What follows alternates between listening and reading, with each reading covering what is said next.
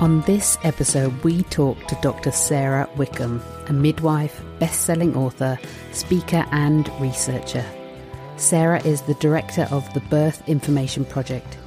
She divides her time between speaking, writing, facilitating online courses, creating resources, and undertaking consultancy services for midwifery and health related organisations around the world. Today, we are discussing all things anti D who discovered it, how it's made, what monkeys have got to do with anti D, the limitations in the research, and where we are at in current maternity practice. It's a jam packed show. Plus, Rachel and Sara discuss their, mm, let's say, unusual hobby of being guideline detectives, and also why Rachel is scared of orangutans. Sara's passion is getting good information out so women and families know what the evidence is and know what they want to do. This episode is both wonderfully informative and full of discoveries you've probably never heard before, and of course, some laughter along the way. So go on then, get your lug holes ready. You're in for a treat.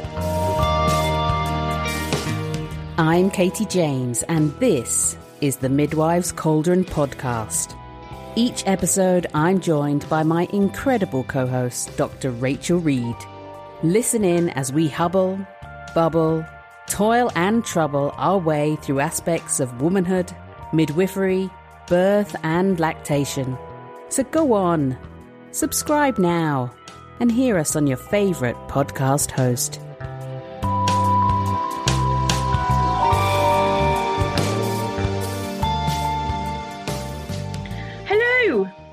Hello, good morning. Hello, good morning, good evening. How are you? I'm very excited about Rachel Reed's Instagram swipe up link. Ah, I know. I made a story about it. oh, did you? Oh, well, I saw your story from yesterday, Katie. I don't know, I can't remember why. I don't know how it came up, but I saw your story and I was like, right, I'm so you're in my stories today, Rachel.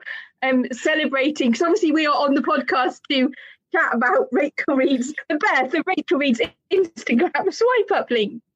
That's exactly why you're I'm so excited. I still remember the first conversation about it. Love this, Sara. That's the best. My problem is, Sara, I was just saying, like, it's all very exciting, but I actually haven't got time now to work out what I do with the swipe or how to use the swipe. So that's going to have to be next week. So I'm going to have to just like put my celebration on pause and let everyone else do it for me. Did you tell Katie the very first conversation we had about it and you were really sad? Yes, because I thought I was trying to work out to get a swipe up, and you kindly informed me that I wasn't important enough to have a swipe up. say that. I so didn't say you weren't important enough. You said to me, Can you please tell me how to do that cool swipe up thing that you do in your stories? And I could probably even find the message. And I said, I'm really sorry, but you can't do it because you need about a, 10,000 followers. And She did tell me this story. Did she? But I said, I'm really sorry, but you just stop trying because you can't. She's like, I can't find the button to do the swipe up thing. They haven't given it to you yet. I'm really sorry. I'm just so happy that you've got it now, though. You watch, I'll be swiping up everything. I shall be, honestly, I'll be cheering you on every step of the way. I'm beside myself with excitement that you've got a swipe up link. Yeah, it's not the fact that it's 10,000, it's the swipe up. Yes, exactly. It is.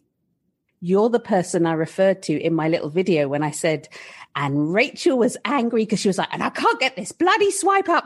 And Sara's then told me that I'm not important enough because I need 10,000 and I'm not important enough. And so when I said she was angry and there was someone quite famous who might be coming on our podcast, it was you. That's who I was talking about. For the record, I absolutely didn't say she wasn't important enough. I just said, just said you, you don't have enough followers. There is let's just let's just be really clear here. There is absolutely no correlation between number of followers and importance in the world. I mean, this is, this is a really important important thing we need to know about. So cool. So we're going to do a whole podcast on your Instagram. Yep. Yeah. In fact, that's it. Thanks, Sara, for coming on the podcast.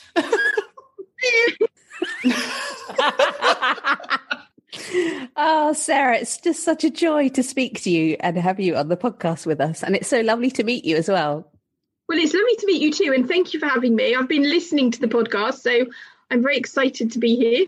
So, Sara, welcome to the Midwives Cauldron. I am so excited to get you on. We've talked about this for some time, and you know, you st- let, let me first of all tell you, Sara, because you probably don't know how no. I first met you. So I had followed I'd followed you from a student midwife, and I'd followed you, your writings. And when I came to Australia, you were coming to Brisbane, so this must have been about 2004, five ish and you are coming to do a well day been, yeah. workshop in Brisbane. And I drove all the way down to Brisbane and I got there and I was a bit raggy because it was a bit early and I couldn't get parked. And I came in and there was you setting up and I just thought to myself, right, how is she going to pull this off and keep everybody interested for an entire day with just her? and, and you did. And it was amazing. And I went away like going, this woman is absolutely fantastic. So it's been really lovely to then get you to know you as a friend and a mentor many years later, um, and have you on my podcast. So welcome. Well, thank you. That's so lovely. I didn't. Did you come and say hello to me on that day? Because I wish I could remember the day. Oh, I probably wouldn't have. I'm a bit of a weirdo and introvert at events. well, I'm really, I'm really glad that we've got to know each other since. So that's fab, and thank you very much to you and Katie for inviting me on. So I'm um, yeah, I'm excited to be here. Absolute pleasure. And it's just a real treat for me because obviously Sara and Rachel have a, a relationship and have known each other. And for me, I'm like, oh, I'm like the I'm like Rachel back in 2004. you have been integral to so many midwives, to so many moms and families over the years with your writings, with your work, and with 15 books previously. And we've brought you on to discuss Anti-D Explained, which is a new book that you are about to launch.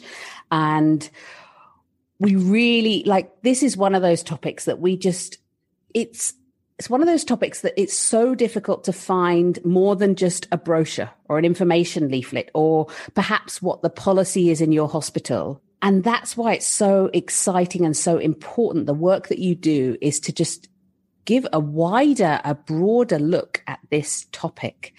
And so it's just a pleasure to have you on and to be able to discuss a bit more about your book and why you've written it and what's in it. Well, thank you. Which would you? Which of those would you like me to answer first? Why did you write it? Why did you write it? Start there.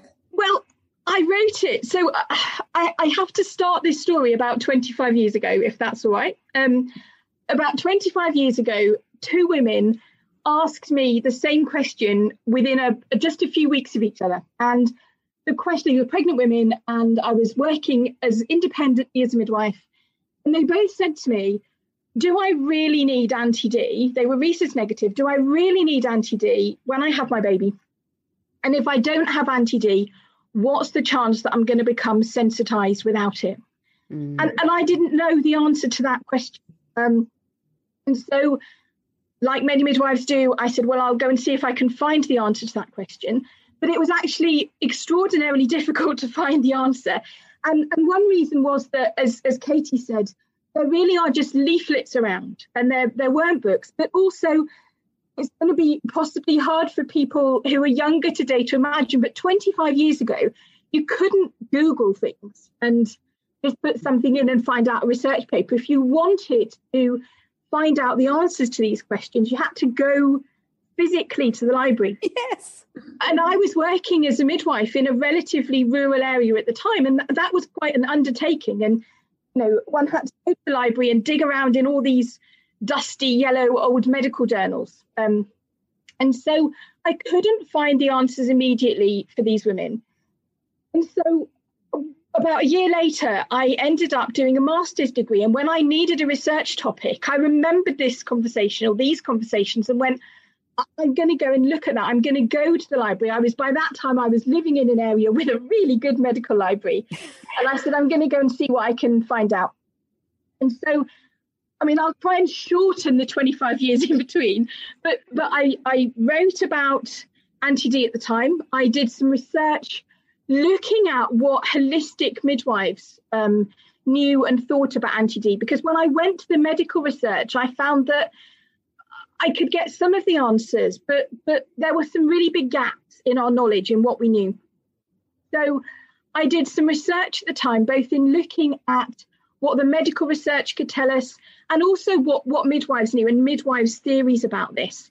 I I wrote a couple of articles because again, 25 years ago, you couldn't just put something on Facebook which didn't exist and say, "Hey, who wants to come and talk to me about anti-D?" Um, I actually wrote a couple of articles in midwifery journals um, with the help of the editors and said, if anybody knows about this or has thought about this or has done any research, please come and talk to me. Please get in touch. Um, and so that was really how my, my research began. A publisher saw those letters and was interested in my research. And in 2001, they'd approached me. I published my very first book ever, which was called Anti D in Midwifery Panacea or Paradox. And it was about what I'd found because I knew that more people had those questions, um, but didn't know where to find the answers. So that was my very first book. And as you said, Katie, I've written another sort of depends how you count my books. I've written another 14, but actually I've written, if you count the fact that two or three of them have been updated several times, you know, it's kind of even even more than that, but that it feels a bit like cheating to, to say it's more. Um, but so I've written lots of other books. And over the years, people have kept saying, Will you update the book on anti D? And yes, yes, I will one day. But it one day didn't come until 2020 and the pandemic came along. And at that point, the stars all aligned because the book that I was writing in 2020, I realized I had to put on hold for various reasons. And, um, and what also happened was it was the 2020 was roughly the the it, it was the 20th anniversary of my first book and it was the 50th anniversary of anti-d being brought in as an intervention so that's what i mean when i said like it just felt like the stars aligned and i was like okay so like lots of other people i am here in lockdown. I'm a lockdown extrovert. I'm really bored. Um, so i decided that i would rewrite. Well actually it's not a rewrite. I shouldn't say that. I would i would write a new book. The first was very much about my research. This book, Anti Explained, is much more. It's like one of my other books is Group B Strep Explained, but like that and my Inducing Labour and Vitamin K books, it's very much written for parents and professionals because I'm explaining everything for, for somebody who doesn't know anything about it. So we go right from the beginning and then we get into you know what what are the complexities as well. So there we go. That was a very long story but that's how the book came to be written. That's the story of the book. It's been 20 years in the writing and it's here. We'll be right back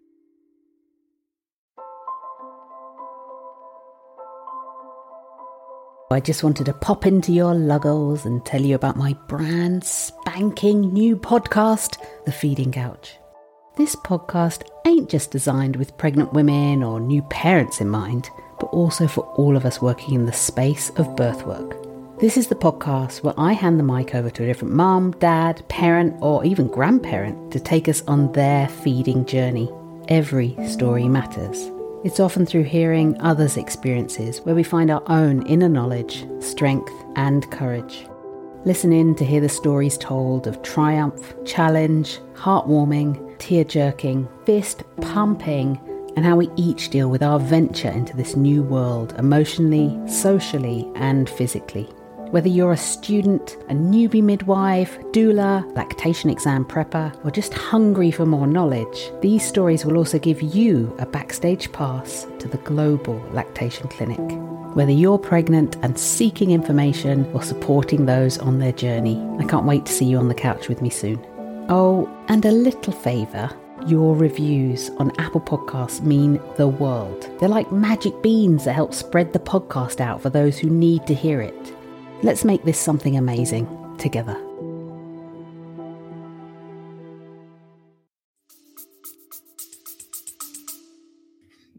That's amazing. I love it. And the stars did align. 50 years anniversary of anti-D being um, brought in and 20 years since your first book. Bloody awesome. Absolutely. It's perfect like a- timing. An anniversary. So that leads us perfectly into what is anti-D? Why was why was it brought in? Well, so okay, anti-D. So there's two different kinds of anti-D. When we talk about anti-D, we are referring, we might be referring to a substance made in the bodies of rhesus negative, or the blood of rhesus negative people. I'll come to that in a moment. But we also might be talking about a medicine made from blood, which has the same name.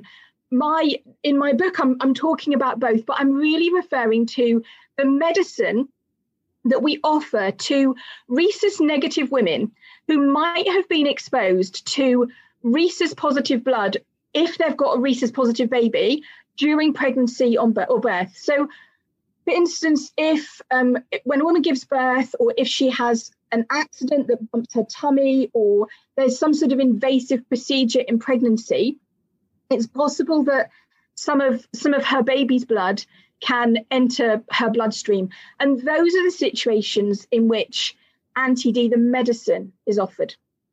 But I mean, I don't know, would you like me to back a bit and just explain about the rhesus factor? Because Definitely. most people have it. So our, our- we can classify our blood according to blood groups. Most people know about, you know, the ABO system of blood group typing. But another way of classifying our blood is human blood, is is whether somebody has the rhesus factor or not. Um, and most people have this. The numbers of people, the percentages of people that have the rhesus factor do vary a bit according to ancestry, you know, where whereabouts in the world your ancestors came from. Um, so about 15% of people of European descent are rhesus negative and 85% are rhesus positive. But if you go, if you go into Africa and look at people of African descent, it's more like 8%. That's an overall figure. That's looking at an entire continent. It does vary a bit in in the country, um, in Asia, and in you. You'll probably know this, um, Rachel, because in some populations of in the Māori in New Zealand, in some Pacific populations, it's one percent. Really, really rare being ne- being rhesus negative. So the people who are rhesus positive, we don't worry about them because they're not going to have a problem in this situation. But if somebody who has rhesus negative blood encounters rhesus positive blood in their bloodstream, so for instance, I mean, this never happens nowadays because now we know about it, but in the past, before we understood this, occasionally somebody who was rhesus negative would accidentally be given a blood transfusion of rhesus positive blood. Um, but also, as I said before, there are situations where if a pregnant woman is rhesus negative, her baby's rhesus positive blood can sometimes enter her bloodstream. Now, when that happens, she can make antibodies against it. And, and those antibodies are the first kind of anti D that I mentioned the antibodies, the anti D antibodies that are made in, in the woman's bloodstream. Now, I mean, the making of antibodies is, of course, generally a very fab thing to do. It's a very useful mechanism. We want to make antibodies against viruses, for instance, very topical that we don't want. We want antibodies against those things. Um, and, and it's also really important for me to just mention that if a woman who's pregnant makes antibodies, or even if she makes them before pregnancy, as I said, but that, but that is very, very unusual.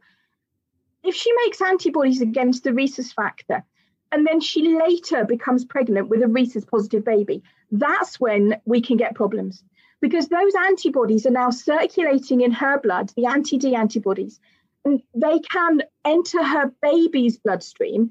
And if the baby is rhesus positive, that can it can cause a range of problems which can sometimes become serious. So, and, and that's why anti D, the medicine, was um, was came about. That's how it came about in the first place because we were trying to solve those problems.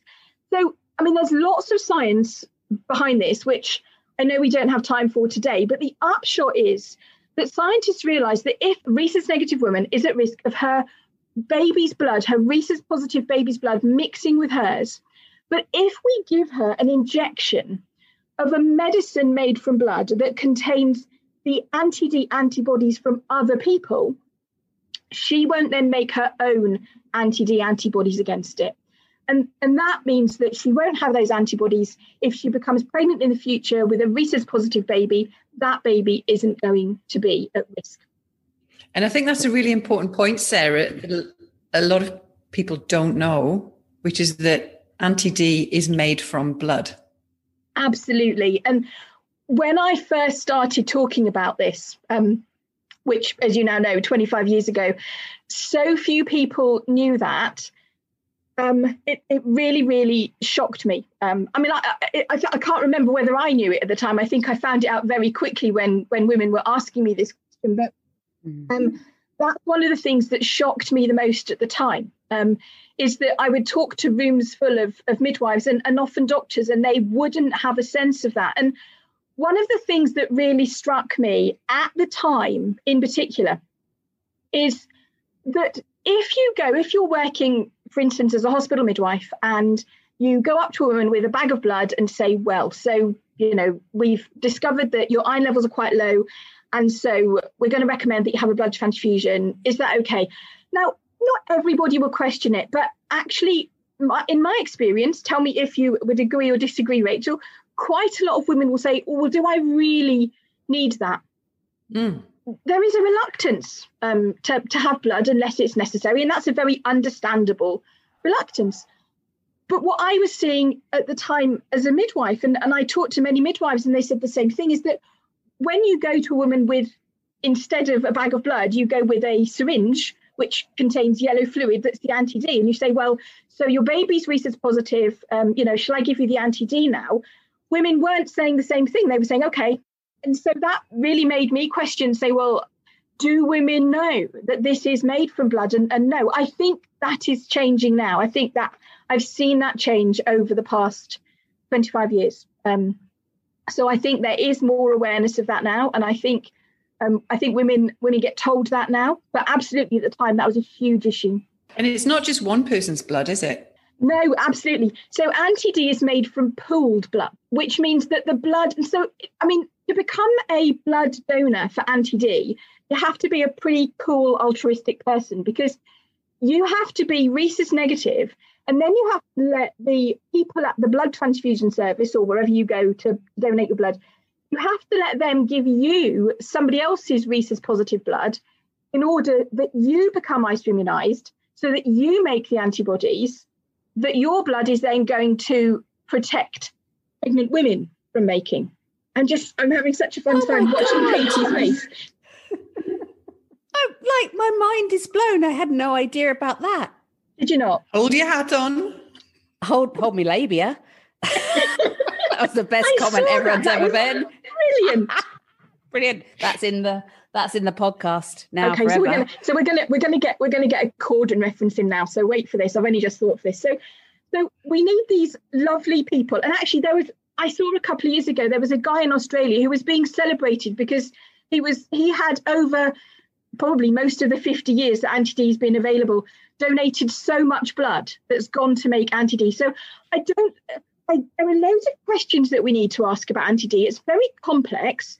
I absolutely think that women and families should get loads of information, and that's you know that's why I write about it. But I don't want to downplay at all how really quite amazing this is as well. So you we have these altruistic donors that allow the nice people at the blood transfusion service to inject them with somebody else's rhesus positive blood so they can make the antibodies and then their blood donation is taken. Um, now, I mean, what I'm about to say is not exactly what happened, um, and you may well get the blood transfusion people ringing in, but in simple terms, what then happens is that all the blood donations taken from these lovely rhesus negative people who've been given rhesus positive blood so they make their own anti-d antibodies they're all sort of into this big cauldron at the, the blood transfusion so did you like that Love it. Nice. They're all sort of put in this big cauldron. It's very clean. It's all, you know, it's all very sciencey and metallic and whatever.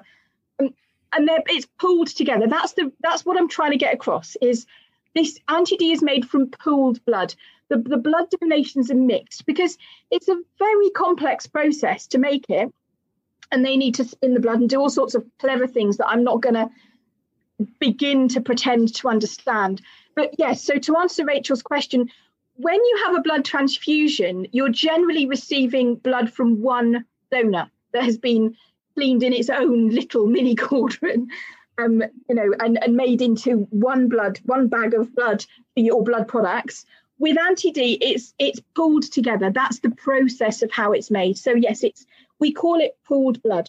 Um, I mean, what I will say is that I know that there is a concern, and it, there's a very real concern about the fact that it is that it, a is blood, and b it is pooled blood. So people say, but I'm then taking on the risk of lots of people, um, you know, lots of other people, and what might be in their blood. And yes, and it's a really tricky one. This because it's really important to say that there is absolutely a risk of viral transmission from anti D, as with any other blood product. And it's important that we're honest about that. But it's also, I think, important to say that the, the people that work at blood transfusion centres around the world are doing their absolute best and they are testing for everything they can test for and they're putting blood through all sorts of procedures. So that that risk exists. I'm not going to deny that exists and i think it's important we know about it. I also think it's important to recognise that you know there's some fabulous science going on to protect people as much as possible. Mm. Mm. If we're talking about, you know, we've talked about the controversy of of why why we need to know more about anti D. Can we weigh up the risks in terms of if a woman decides, you know, this feels like a risky thing for me to take. I've now found out that this is pooled blood. I don't like the idea of that. But what is the risk of her having um, transmission from her baby into her blood and potentially making antibodies for that next pregnancy. So, how do we weigh up those risk factors? Well, it's really hard to answer that, Katie. And one of the reasons it's really hard is that that the, the mixing of blood can happen in different situations. So when anti-D was first kind of discovered i mean it wasn't discovered it was made you know when, when the anti-d program first started the concern was about getting the, the concern was about uh, sensitization that was happening around and after birth so the first time the first point at which anti-d was offered was postnatal anti-d so when a mm-hmm. rhesus negative woman has given birth to a rhesus positive baby and we know we we check after the baby's born so that we know that the baby is rhesus positive. Because, of course, if a woman, if a rhesus negative woman gives birth and the baby's rhesus negative, there's no problem. There's, there's that's not an issue. Yeah. So, the the kind of the baseline intervention was when a rhesus negative woman gives birth to a rhesus positive baby, and this was really the question that those women were asking me, and and so in order to try and find the answer to that, I had to go back to the original clinical trials in this area and look not just at, I mean, to, to some extent, I wasn't interested in what happened in the women that got anti D. I mean, I can tell you what happened is anti D is extremely effective. We don't know exactly how it works, but we know that it does work. We know that if you give somebody anti D in that situation, they're very, very unlikely to become sensitized. So it works. It's really effective. That isn't in question. But the question that, that, that you've asked and, and the question that women are asking is, well, what about if I don't? What about if I decline the anti D? And, and what we know from those trials is that the, the women in the control groups who declined the anti D, I mean, one, I had been, I'm going to say, led to believe as a student midwife that if you didn't have anti D, um, and you were rhesus negative and you'd had a rhesus positive baby, that you know you were almost certain to become sensitized.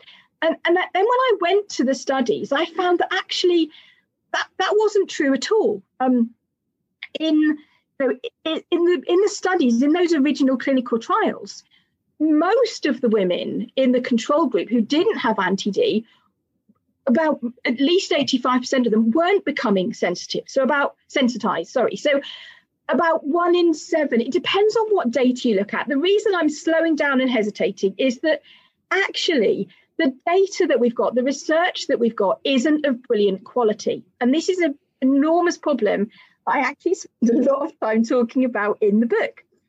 So these clinical trials were done 50 years ago. So we, we have to be nice. It's like expecting a film that was made 50 years ago to have the sort of special effects that we can do today. You know, so we, we have to accept that 50 years ago, people didn't know then what they knew now. But when you look at the quality of the trials um, and the fact they, they weren't effectively randomized, um, there was no blinding. So everybody knew, the women knew whether they were having anti-D or not, the clinicians knew. Now, I mean, I'm not so worried about blinding in a trial of a drug as I am in, you know, a trial of something where knowledge of what you're going to have might affect your outcome because of, you know, what's going on in your head around that. But there are some issues with those trials. So this is where it gets starts getting complex and uncertain because we can say from those trials um, that you know around between one in seven and, and one in ten women become sensitized after birth who are rhesus negative who've had a rhesus positive baby without anti-d within the context of the clinical trials that were done 50 years ago that's what we can say which doesn't doesn't completely answer the question. Tell me, Katie, you, I'm I'm really enjoying watching your face, and I'd love to know what you're going to say now. I'm just, I think I'm just absorbing the fact that I love your analogy with the with the CG of uh, f- films 50 years ago, and and thinking about research in that context is fascinating. Um, just yeah, the I mean, I had no idea. Obviously, I'm I moved into the breastfeeding world uh, a long time ago, and so sort of anti D hasn't really been on my radar. So just knowing these kind of statistics that it feels like it's an area that we've got a certain amount of evidence, we've got a certain amount of research, and we've got positive results, but also it seems quite vague in in the fact that we did a lot of this research such a long time ago and then it's not really been picked up or looked at for another long time. And that for me is like gosh why is there not this interest in this? And i think surely there is because women are now asking those questions. You know there's massive debates about vaccinations. The more we find out about things obviously the more questions there are. So why is this not really being looked at further or why are we not repeating those trials with better controls and and using you know the more modern way of of doing things? What's also interesting is you were talking about those studies. Those studies were done post birth so that was after the birth event if you want to call a birth an event.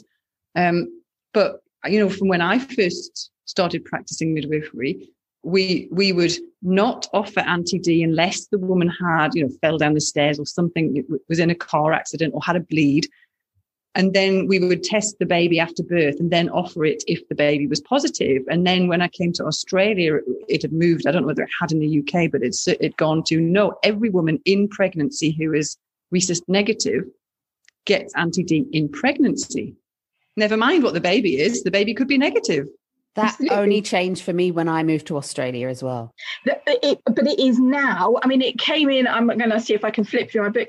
I, I, think it was. Oh, I don't want to say without double checking. I'm going to tell you the year it came in in the UK. There was a. There was a. So I mean, there were several questions in there, and I'm going to try and remember all of them. But you're welcome to like remind me if I haven't. Um, 50 years ago, the first intervention was about offering anti-D postnatally. Um, and as I said, anti-D was very effective and that did cover, it prevented most cases of sensitization. But some women still got sensitized because birth isn't the only situation in which the baby's blood can cross into the mother's bloodstream.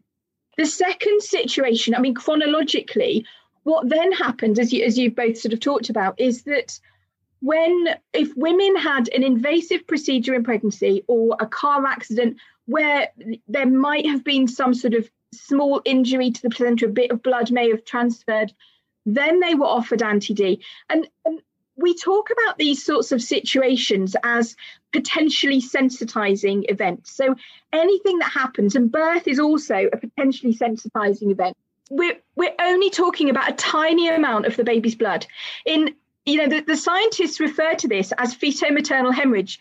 And part of me wishes they wouldn't, because when we hear the word hemorrhage, we tend to think of like postpartum hemorrhage or the sort of hemorrhage that you need on a, you know, at the end of a police TV drama, you know, death in paradise sort of hemorrhage. And that's we're talking about like one or two milliliters, you know, a really tiny amount. So I think that's If you ever see the words fetal maternal hemorrhage, that's what you need to remember. Um, but, but a potentially sensitizing event is any point at which that could have happened. And, and so it was sensible to offer anti-D because medical procedures like amniocentesis, they do carry a risk, a chance of the baby's blood entering the maternal bloodstream. So we should be offering anti-D at that time. Now, whether or not the woman wants it or not, that's up to her.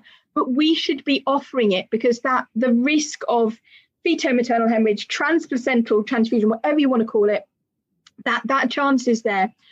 But what then happened, as you said, is that um, still a few women were becoming um, sensitized. And this is where it gets really controversial because depending on what kind of how you look at it, um, you either believe that root, offering routine antenatal anti-D in pregnancy is justified, or you look at the same data, which I do, and go, oh, I'm really a bit concerned about this. And I mean, I'm, I'm concerned. I, I was concerned when the conversations about routine antenatal anti-D began. And the reason was that we had good evidence that the current program, where we offer antenatal anti-D to rhesus negative women who've experienced a potentially sensitizing event, we had good evidence that that wasn't being followed. There are several studies that looked at what well, actually, I mean, there were different studies, but one study, for instance, looked at women who had become sensitized. And then they looked back through their notes about, well, why had this happened? And in many cases, actually, there was a potentially sensitizing event, but anti D hadn't been offered. So, what that means is that we're talking about a systems failure or a human error failure. And I'm not going to sit here and berate health professionals on an individual basis because often this is about the systems not working.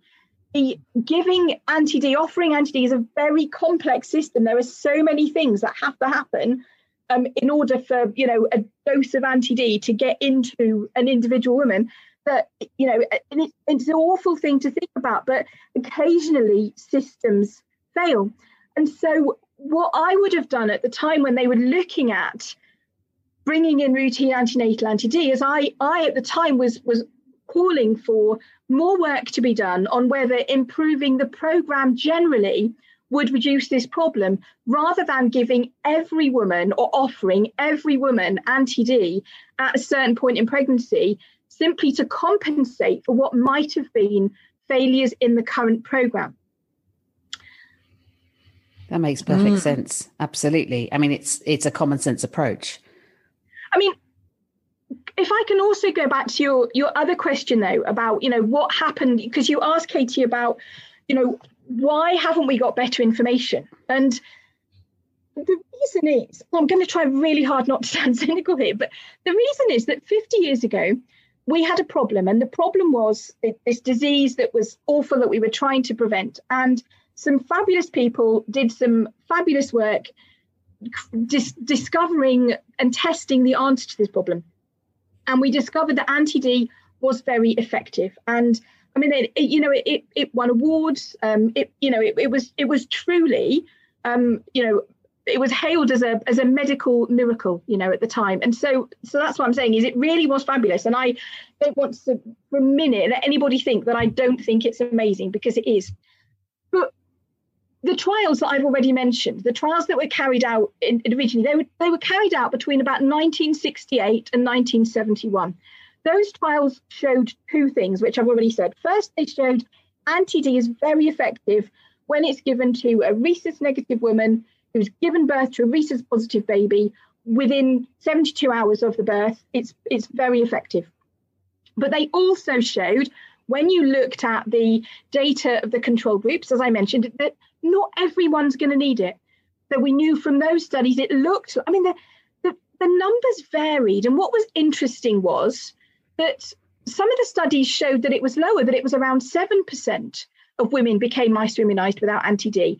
And there were, there were, and there still are some really tantalizing clues because people have theorized and suggested that it might be that intervention means that sensitization is more likely, or just the transfer of blood. And we have no idea if that's true or not because it's not been researched. So it's there as a theory. So at the time when we had the results of these trials and the control groups were depended on which study you looked at, but it was pretty clear that the majority of women don't become sensitized after the birth of a rhesus positive baby, even if they don't have anti D. Well, the people that make the decisions, they had two options really. They could either say, well, this is really interesting. Let's go and do some more studies and try and find out what makes some women sens- susceptible to sensitization and not. Can we look and see if there are any factors in the women who became sensitized? You know, can we can we do some more crunching of the of the data to see what's going on? That was one option that they had. The other option that they had was to say, well, anti-D is clearly effective, so let's give it to everybody. and that's what they did. And that's what's continued ever since you know it, and, and this happens not just with anti-d but as you know with so many things it's the same with vitamin k which as you know i've also written about quite a lot the actual the chance of of one healthy baby experiencing what is called vitamin k deficiency bleeding um, which is you know i sometimes think is is like you know calling something a paracetamol deficiency headache um, anyway that's that's another podcast. I better come back another day into. Please come back. so great. Fascinating. So the chance of a baby having a healthy baby having a problem if it doesn't have vitamin K is really, really low, like one in eleven thousand. Um, but but we also know that if you give um, if you give I mean, I, there's there's more nuance in that. What I will say is actually, if people want to look at that, there's loads on my website about it. So go and have a look because there's some there's some caveat. There's different types of, of problems there. So so what we know is that if you give vitamin K to every baby, then hardly any babies have that problem. And so this is the approach that Western medicine takes. It says, oh well, this works, so we'll give it to everybody. Um, and and as you know, that that's what's been going on in many different areas for years. But what then happens is when women come along, like the, the first two women I met 25 years ago who asked me that question, and frankly, hundreds and thousands of women and families that I've met since who say, well, I'm not I'm not entirely sure that I want to just sign up for this routine kind of medicine made from blood that I'm being offered um, given that you know there's clearly it's a bit complex and there's other things to know what can help me make my decision? Um, and then you have to say well it's really it's really difficult because you know we we have to kind of try and gather bits and pieces of the evidence because at the time the trials were done it was decided by a group of you know white middle class doctors um, that we're going to go male doctors, I should say as well. That you know that, that we're going to go down this route and give this to everybody, rather than looking for more nuanced information that can help people make individual decisions about what's right for them. Mm. And does I've got a question? Mm-hmm. Does anti D pass now that we're giving it in pregnancy? Does it get through to the baby in utero? Um, some of it does, yes. My understanding is that some of it um, can pass through to the baby in utero.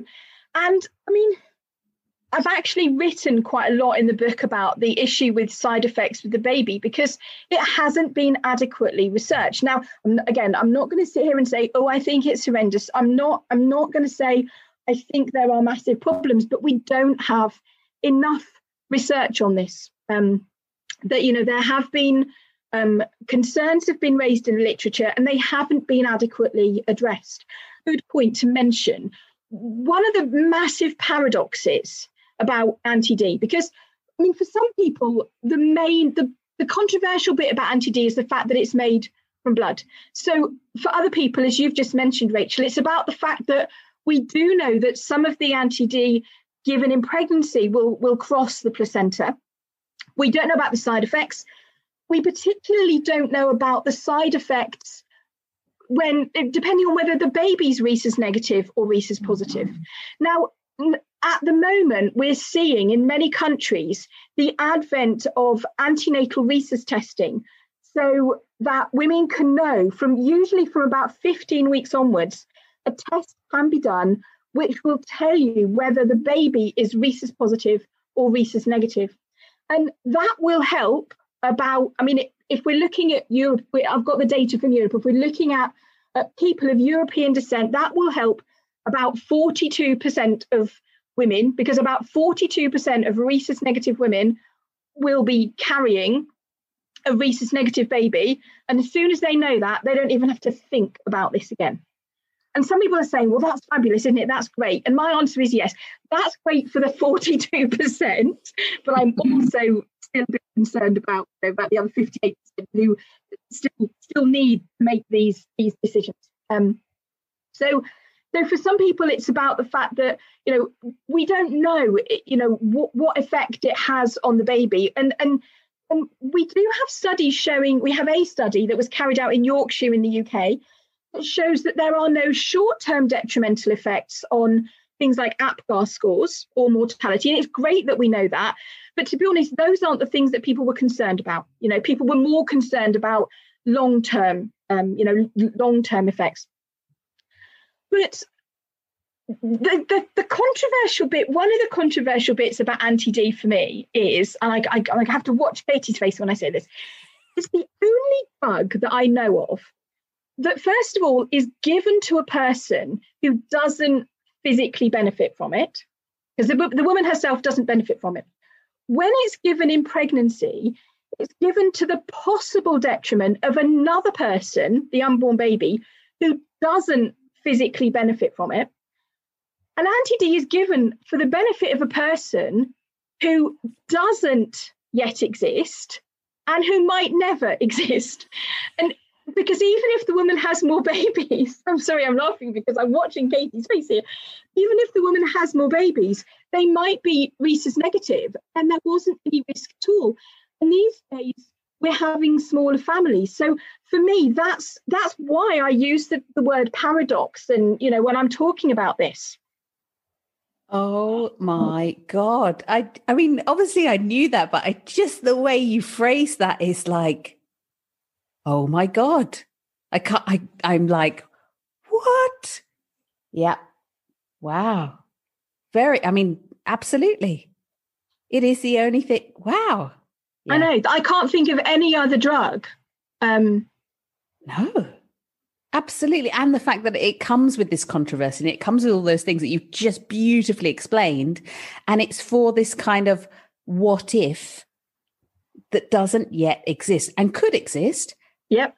But it also could exist with the baby is also rhesus negative. Yeah.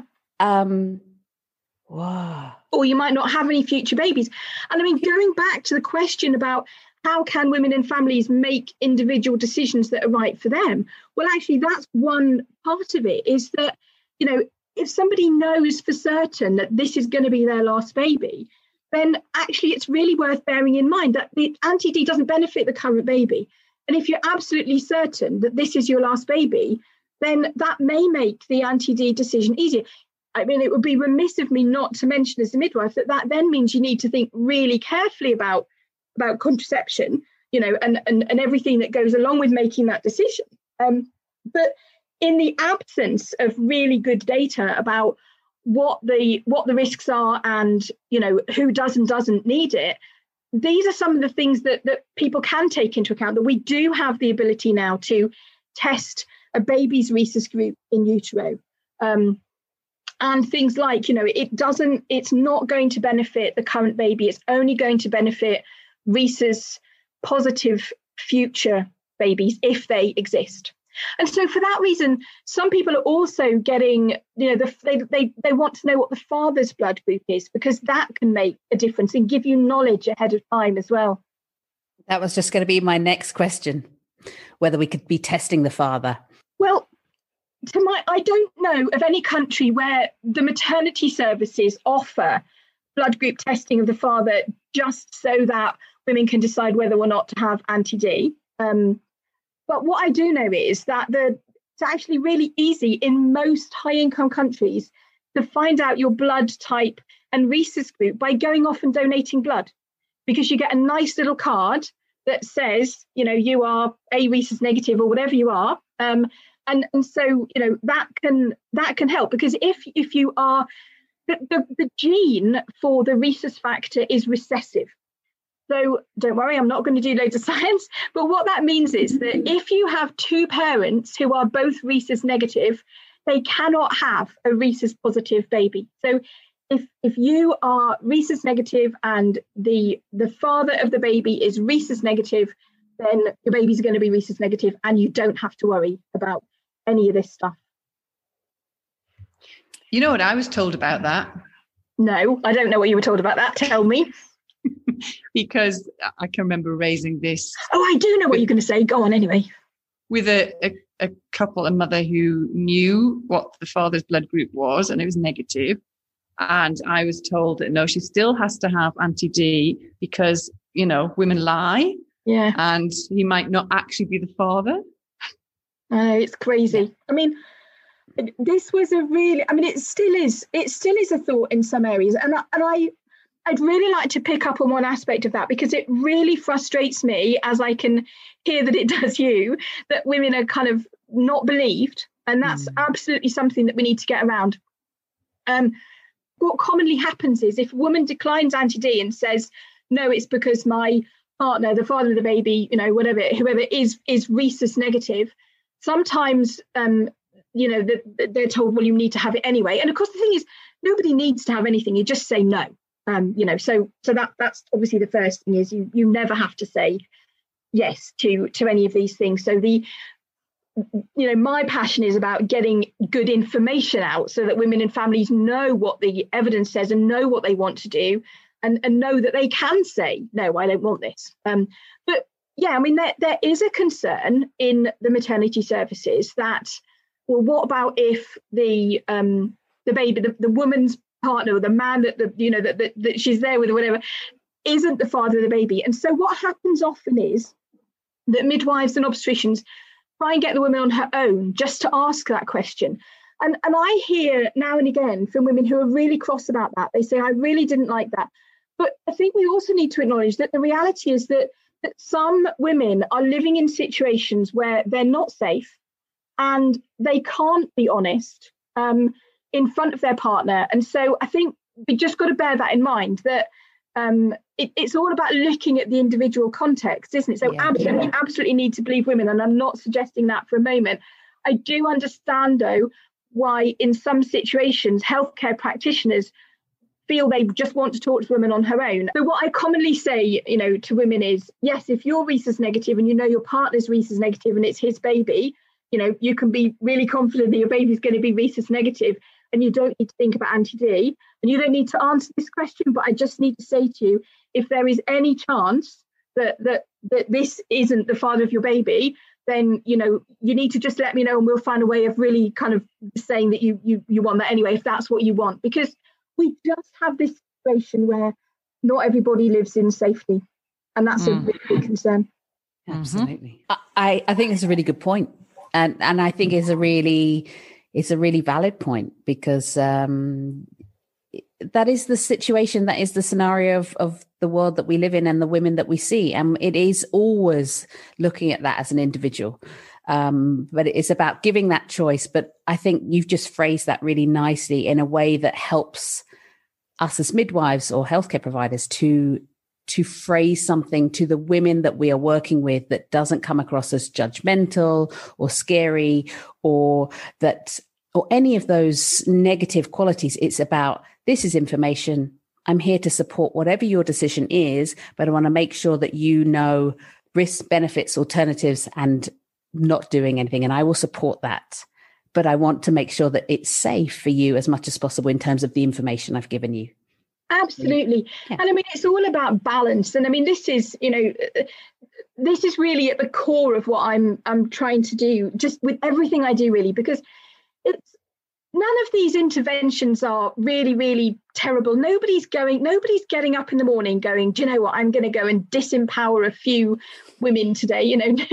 but, but we but we live in a culture um, that is all about systems and you know offering things on a routine basis and that's based on bureaucracy you know so so we have all these things and so absolutely it's about questioning those things and saying, well, what is useful? Is this what I want? Does this work for me? But it's about balance because nobody's saying that these things aren't useful ever. Some of them are, most of them are incredibly useful when they're used appropriately.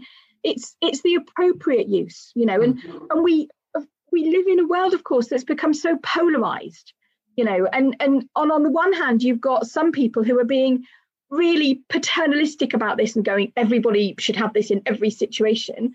And on the other hand, you've got people that are going, well, I'm never going to engage or have any of this. And so for me, it's about getting information so that you can see that there's a there's a balance to be kind of had there.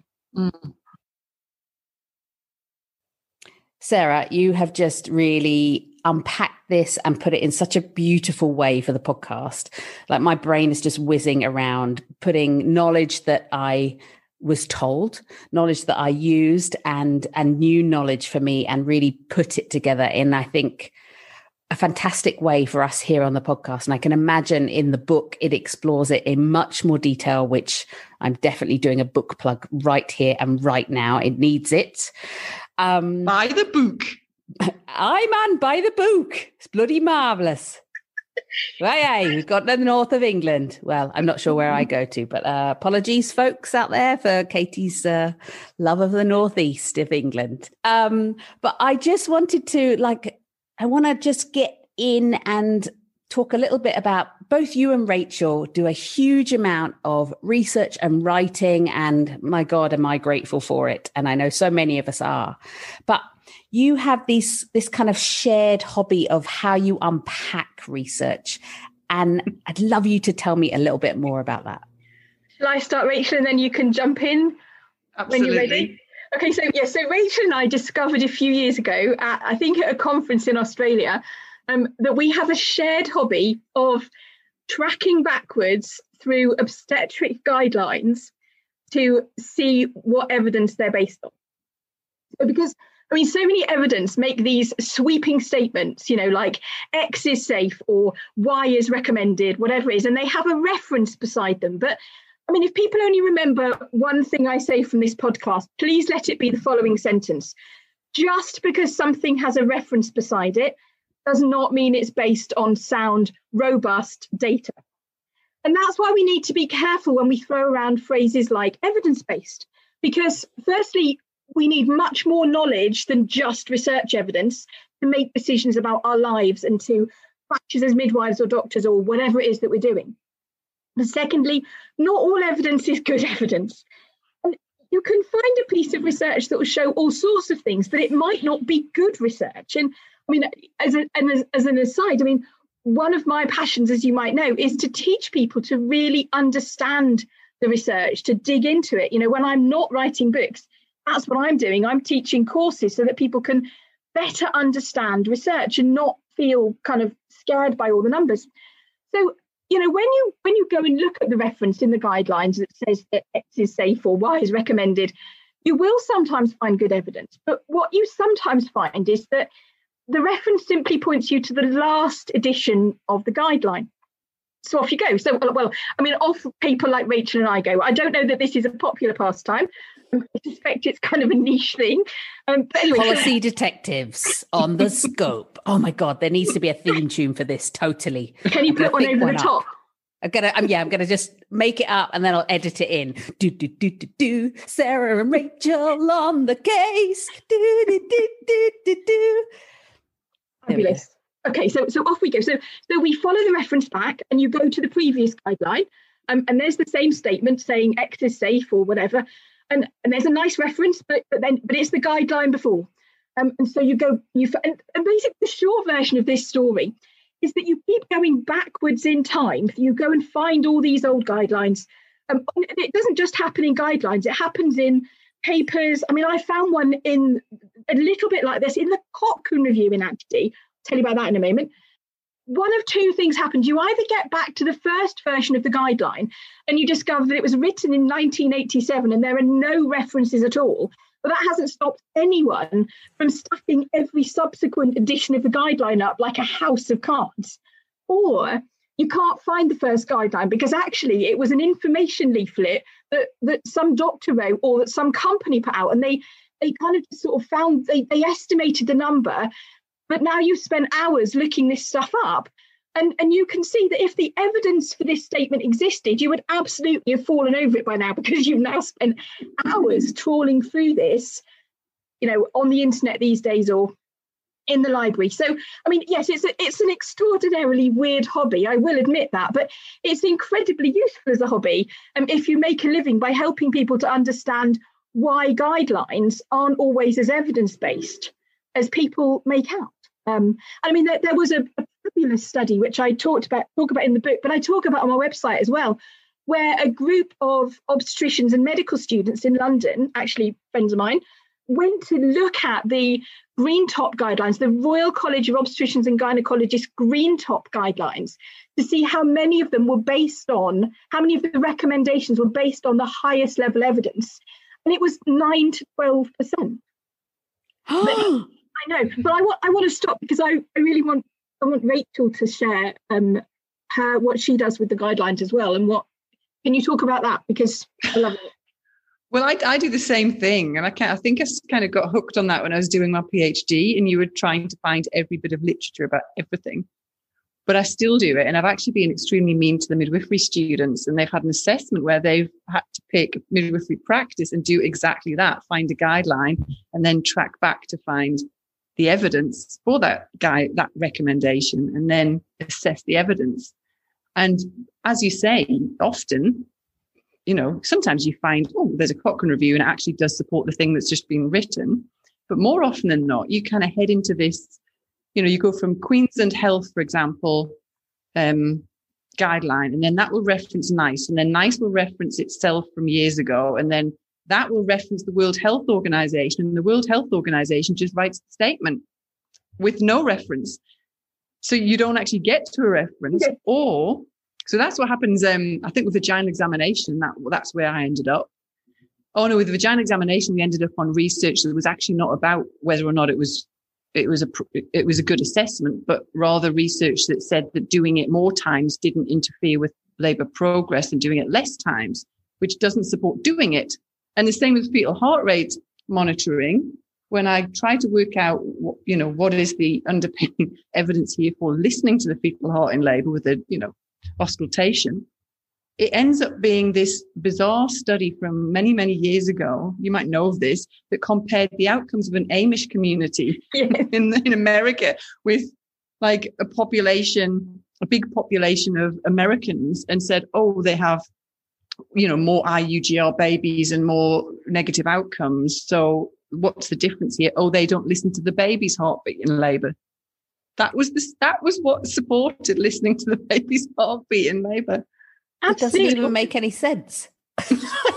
And I mean, another great one is the due date. When you look at this was, you know, my, my PhD topic, when you go back and track back the research on the due date, you find that, what we're doing today is based on a study involving 100 French women about a century ago. And, you know, I mean, I'm sure they were very nice French women, but I'm not sure that their experience 100 years ago is really a valid basis to inform what we're doing for tens of hundreds of thousands of, of women today.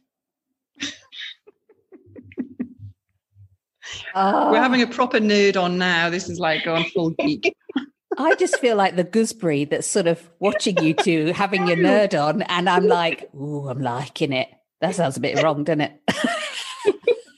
but this is like, oh, this is fabulous. But just, I mean, I've I've done it not as anywhere near as much as you, but recently with a with a research paper, and then went to find the reference that they were quoting, and then I read that paper and was like that paper's quoting another paper because it doesn't actually say anything at all. Then went back, and then I was back to 87, 1987. And I was like, this, but this is using really old technology to look at sucking um, with the baby at the breast. And this doesn't make any sense whatsoever. And it's the Marty McFly midwifery. oh, back to the future. Yeah. Well, would you like me to tell you the anti D example? Yeah. yeah. I mean that fits perfectly. so when when I was when I was writing the book, um, it, it this was about going back to the possible risks of antenatal anti-D on the unborn baby. And my understanding had always been that we didn't have much data. But I mean, I, am not going to pretend that I read anti research every day or every month or everything. So when I came to start the new book, I, I went back to do a literature search, you know, and I went and looked at what what was new. And I noticed this really interesting line in the Cochrane Review, which I hadn't previously noticed. And it, what it said was that while we do know that small amounts of anti D can cross the placenta, numerous studies, and I'm quoting this line, numerous studies have shown that antenatal anti D doesn't have adverse consequences for the fetus. And then it gave a reference for a paper that I'd never heard of. So I thought, oh, this is this is really interesting because you know, I do not have a vested interest in people saying no to anti D. I don't mind what people, I just want everyone to have the information that's right for them. If there is data showing that we now know that antenatal anti D is safe for the baby, brilliant. I'm going to be shouting all over about that. It would be great to be able to tell people, yes, look, we've now looked at this really carefully and we've got evidence that they've got no harm. I, will I'll give you the spoiler alert now and tell you that's not the conclusion that I've come to. Just I don't want you to get overexcited because when I looked at that paper, I found that the the numerous studies, well, so there were a couple that were like about 40 years old that didn't even mention safety and just referenced each other, which, you know, uh, Rachel's already said that sort of happened. I know it sounds crazy, but I hope we I hope we're showing that it, you know, it's more common than you think. Now, one of them was a really interesting paper in which the author was raising concerns about the safety. The, the author was really concerned and, and, like me, was arguing that we should be looking at the safety. I mean, that hardly proved the safety because this is a doctor who was saying, you know, actually, folks, we need to look into this before we recommend it to pregnant women. He was concerned, um, as am I, about the longer term implications of giving immunoglobulin. So there, then, so what else was it? There was a there was a small retrospective study which confirmed that antenatal anti-D didn't increase pregnancy loss. That's great to know, but not really what we were concerned about. And then and then one of the British research studies, um, which I actually already mentioned earlier in the podcast, where the researchers confirmed that antenatal anti-D didn't have an effect on APGAR scores or mortality. Um, but as I said before, no one was ever really suggesting that antenatal anti-D might affect mortality or APGAR scores or these short term outcomes. It's great that we've got that data to know it doesn't, but people are more concerned about whether it affects the medium or long term outcomes. You know, does it affect the immune system? Does it make a difference if the baby is rhesus positive or or rhesus negative? What would happen if we did a prospective study and followed babies to see what happened? And of course, we don't know because none of that has been done. And yet here we are in the Cochrane Review quoting a paper which says that numerous studies demonstrate the safety of antenatal D. Um, and and I'm I'm not again I'm not here to say that I think that antenatal anti-D is a terrible or dangerous thing. I'm simply saying that we don't know. We don't know that because we haven't done the studies to find out. And I think it's really important to be truthful about that. And I'm hoping that that illustrates why you know, just because it's in the Cochrane Review or just because it's anywhere and it's got a reference doesn't mean you shouldn't just look into that for yourself. Mm-hmm. Wonderful. Thank you. I think that's such a great point that we need to be thinking about more. And often we don't because because it's so time consuming and it's not everyone's favorite hobby. It's not Sara and Rachel on the case hobby. Um, so thank you for doing that hobby for us. And, if I come um, back, as you said, if I come back, I want that. I'm not coming back until you've got that jingle made, just so you know. What, you want it more professional than that? That was pretty professional. no, actually, you can, we can do it like that. It's just you need to be able to like press a button like in radio shows and like it just plays your voice singing that jingle. I want that on an Instagram story so that we can share it with Rachel's swipe up link. Brilliant. And then you can have it as like your ring tune on your yes! phone. Absolutely. Oh my god, who wouldn't want that? That's for sure. You could have it as like podcast merch. Brilliant. Bringing you on as our um, marketing director. Thank you. then I want a theme tune for all three of us. That's another podcast. Right. Thank you, Sara. Well, I, I want to ask you about how you got Michel Odent to write your forward for the book.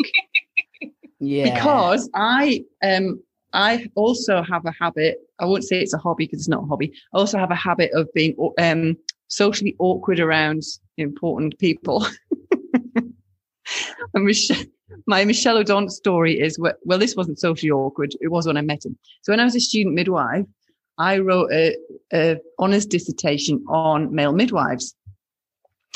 And as part of my research for that, I emailed Michel Odent because that's like really cheeky thing to do, and said to him, "So you say that fathers probably shouldn't be in the birth room. Well, how come all the photographs of women giving birth, you're in the birth room with them?" Oh. and bless his cotton socks, he actually wrote back to me and said, you know, explained and said, you know, you're right. And, you know, I often spend a lot of time in the kitchen, but then women ask me to come in at the end and blah, blah, blah. So anyway, years and years later, I saw him at a conference and I went over to get a book signed and was being all awkward and things and went, um, oh, you probably don't remember. I sent you an email when I was a student midwife and told him the story. And I think he just looked at me like, what? I don't remember. Who are you? And then my Ina May moment was I got in the lift with Ina May at a conference and I'm going, say something, say something, say something as we're going up in this list. Say something, say something. The doors opened, Ina May got out, doors shut again.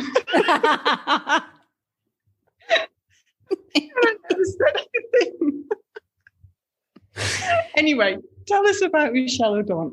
So, so okay, so well, when I first published my research on anti-D, this was even before, just just like a year before the first book, was so completely out of left field, um, and nobody had nobody had questioned it before, and it was you know it, it was a really kind of sacred thing that I was challenging, um, and it was a bit shocking in the in the world of midwifery, and so, so a lovely editor who was involved in um, you know, getting my first article re- ready for publication. She said, "Well, you know what? This this is going to be, you know, kind of a bit a bit out of left field. So maybe it's a good idea if we get some commentaries on this, which you, you may know is a common thing to do in in medical and midwifery journals. That you know, if you're getting people to talk about research, putting it into context. So."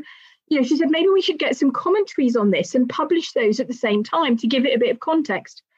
I mean, Michel and I and Ina May were often, I mean, we often would speak together at conferences at the time and since. I mean, not that anyone's doing any conferences at the moment, but so I so I, I phoned him up and said, okay, so, you know, because he had been really interested in my research when, you know, he'd sat in, you know, waiting for his turn to speak, and there I was whittering on about anti-D, and he'd been really interested um, and said, Wow, nobody's asked these questions before. And they were similar to the questions that he likes to ask. You know, he likes to kind of dig back and say, you know, I mean, one of the questions he, he asks a lot is what, what are the optimum conditions for birth and what would go on if we didn't interfere? And that's you know that's not entirely dissimilar to some of the questions i was asking about anti-d you know is this is sensitization an, an inevitable thing, or is it to some extent brought about by um, intervention? And I will say, I don't think it's wholly brought about by intervention, but those are the questions that I was asking. And so, so I phoned him up and I said, look, I'm publishing this research. And the editor said, you know, that, that, that she feels that probably this would be useful to have a commentary. And, and would you be open to writing that? And he said, yes and he wrote this this lovely piece to to go with my research that got published with that research and this was oh i mean i this was 20 years ago um, and I mean, I don't, and that was great, and it did help it put into context. And the editor herself wrote a piece as well, so so that was brilliant. I mean, normally have forewords in these kinds of books. You know, I've got the series of books that I have about different interventions, and I I don't normally get people to write forewords, but he's he'd been such a part of that journey with me, and and Sharon and I have continued to speak together for 20 years. And I mean, he actually does the same thing to me that we just did with Rachel and I talking about hobbies. There are things I say that he really thinks people should hear. So he will ask questions from the audience, very pointed questions, because he wants me to say a particular thing, you know. So, so we've been on the journey together. And so I, I, when I decided to write this book and I was halfway through and I remembered the commentary. So I phoned him up again. Um, because obviously we've not seen each other. We've also both been, we're not very far away, but we're both locked down. And I said, okay, so this is what I'm doing. Would you be open to writing a foreword for this book? And he said yes, which is great. And then, and then a couple of hours later, he emailed me and he said, he said, well, do you know what? He said, I read, I reread what I wrote for you 20 years ago, and I want to say the same thing again because it's all still true.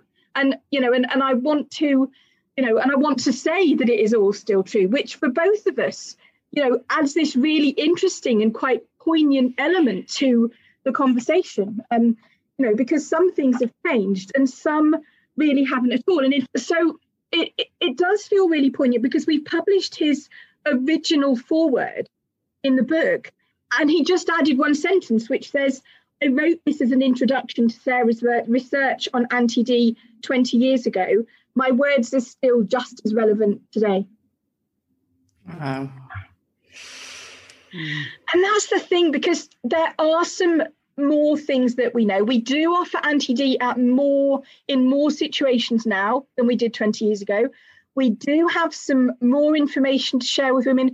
We, you know, one of the biggest um, positive things, as I said, has been the the um, the rhesus testing in in pregnancy, which means that a proportion of women will know their baby's rhesus negative and they don't have to think about anti-D at all.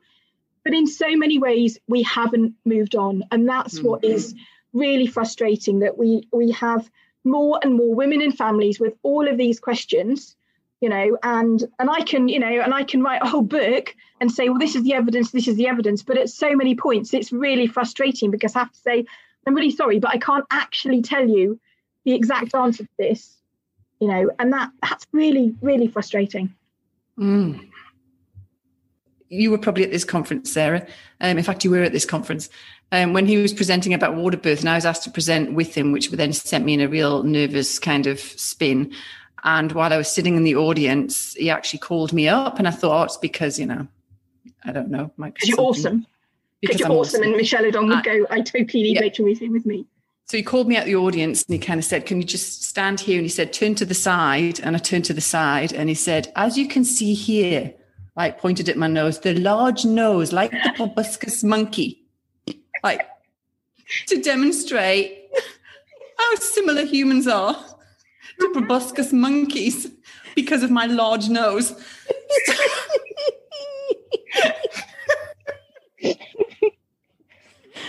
I feel so bad for laughing at that. And I know the story, and I'm sorry, it always makes me laugh. But I love you and I love your nose you notice your nose, but now I want you to turn around so I can see it. I don't think it looks like a proboscis monkey at all.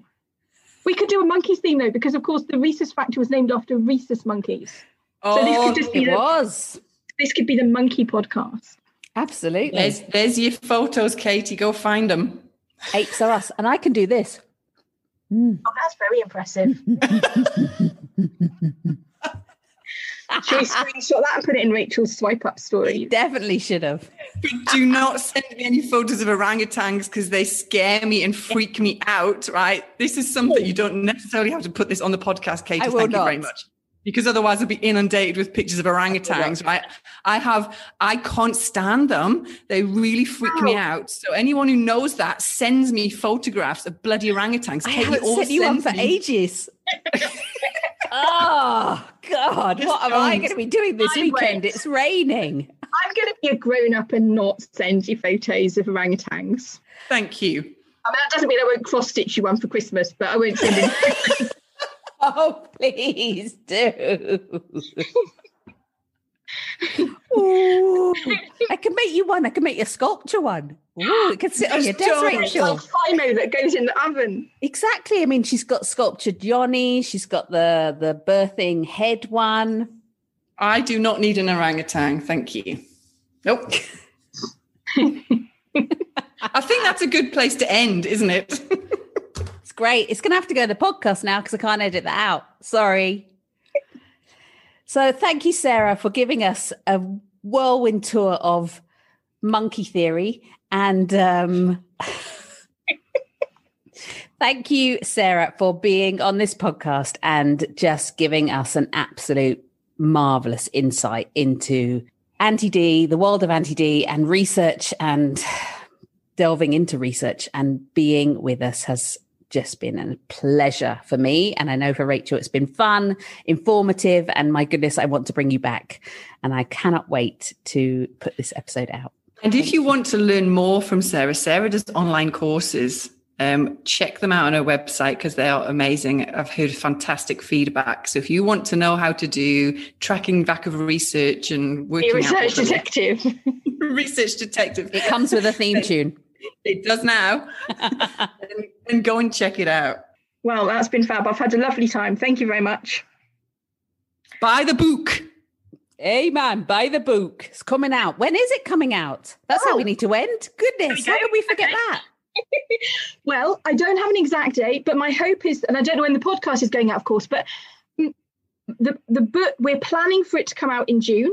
And I don't have an exact date, but I do have a mailing list. So if anyone would like to know or keep in touch, they can just pop to my website and there's a blue box on my website that you can put your email address in and and then you'll get all my emails and also our, our free monthly birth information update newsletter. So that's um, you know that's when people can know when it's ready. And also, like Rachel, I'm on Instagram, um, and so I will. There will be pictures of it all over Instagram. I'm I'm at Dr. Sara Wickham with no H on the Sara. So, but thank you very much for having me. I've had a lovely time. It's um definitely the most fun morning I've had all week.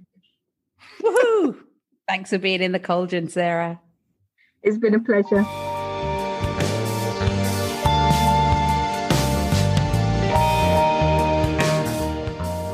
We hope you enjoyed this episode. What a fabulously full cauldron of info. And the good news is Sara's book, Anti D Explained, is out now. You can pop over to her website, Sara without an H, wickham.com, to get your copy. And of course, follow her on Instagram for all her daily insights. As always, details are in our links and on Instagram. I'm also starting a new slot here at the end where I'm going to take the opportunity to say thank you for those utterly wonderful comments you are putting over on Apple Podcasts. And I want to read out the occasional one or two. The first one that really caught my eye is from Erie Midwife. And Erie writes, I had almost given up on midwifery and birth podcasts. Finally, a woman centered, no disclaimers podcast centering the power and magic of female biology with joy and humour and without pretense. Thank you. Thank you for your wonderful review. And this one comes from My Silver QT, and they say, Love your nuggets. Great, we love a golden nugget here. Or is it a nugget of poo? Well, only you and me and Rachel can decide. Katie and Rachel from A Student Midwife, thank you for helping to nurture my own woman centered philosophy for the way I want to provide midwifery care to my patients. Your wit, passion, singing, and golden nuggets make me a thousand percent sure I'm heading in the right direction. I had always wanted and planned. Thank you, my Silver QT, and thank you to all of you. There are some amazing comments on there, and it really, it really does warm our hearts. And it's so fantastic because not only is it really lush, but it helps get the message out there and it helps the podcast get recognized and picked up by other people who may not have had someone down the street telling them, hey, listen to this. And lastly, before you go, I also need to tell you that soon we will have our very own Patreon page. Yes, we figured it out. It's not a paraben or a paraffin page. And that will be where you can head over and have a look at what's going on for you there. As this gets up and going, I'll post about it on Instagram too. So thanks for being with us. And of course, as always, I'll leave you with something. But this is actually for Sara. Rachel and Sara are on the hunt for guidelines because they're the research detectives. Rachel and Sara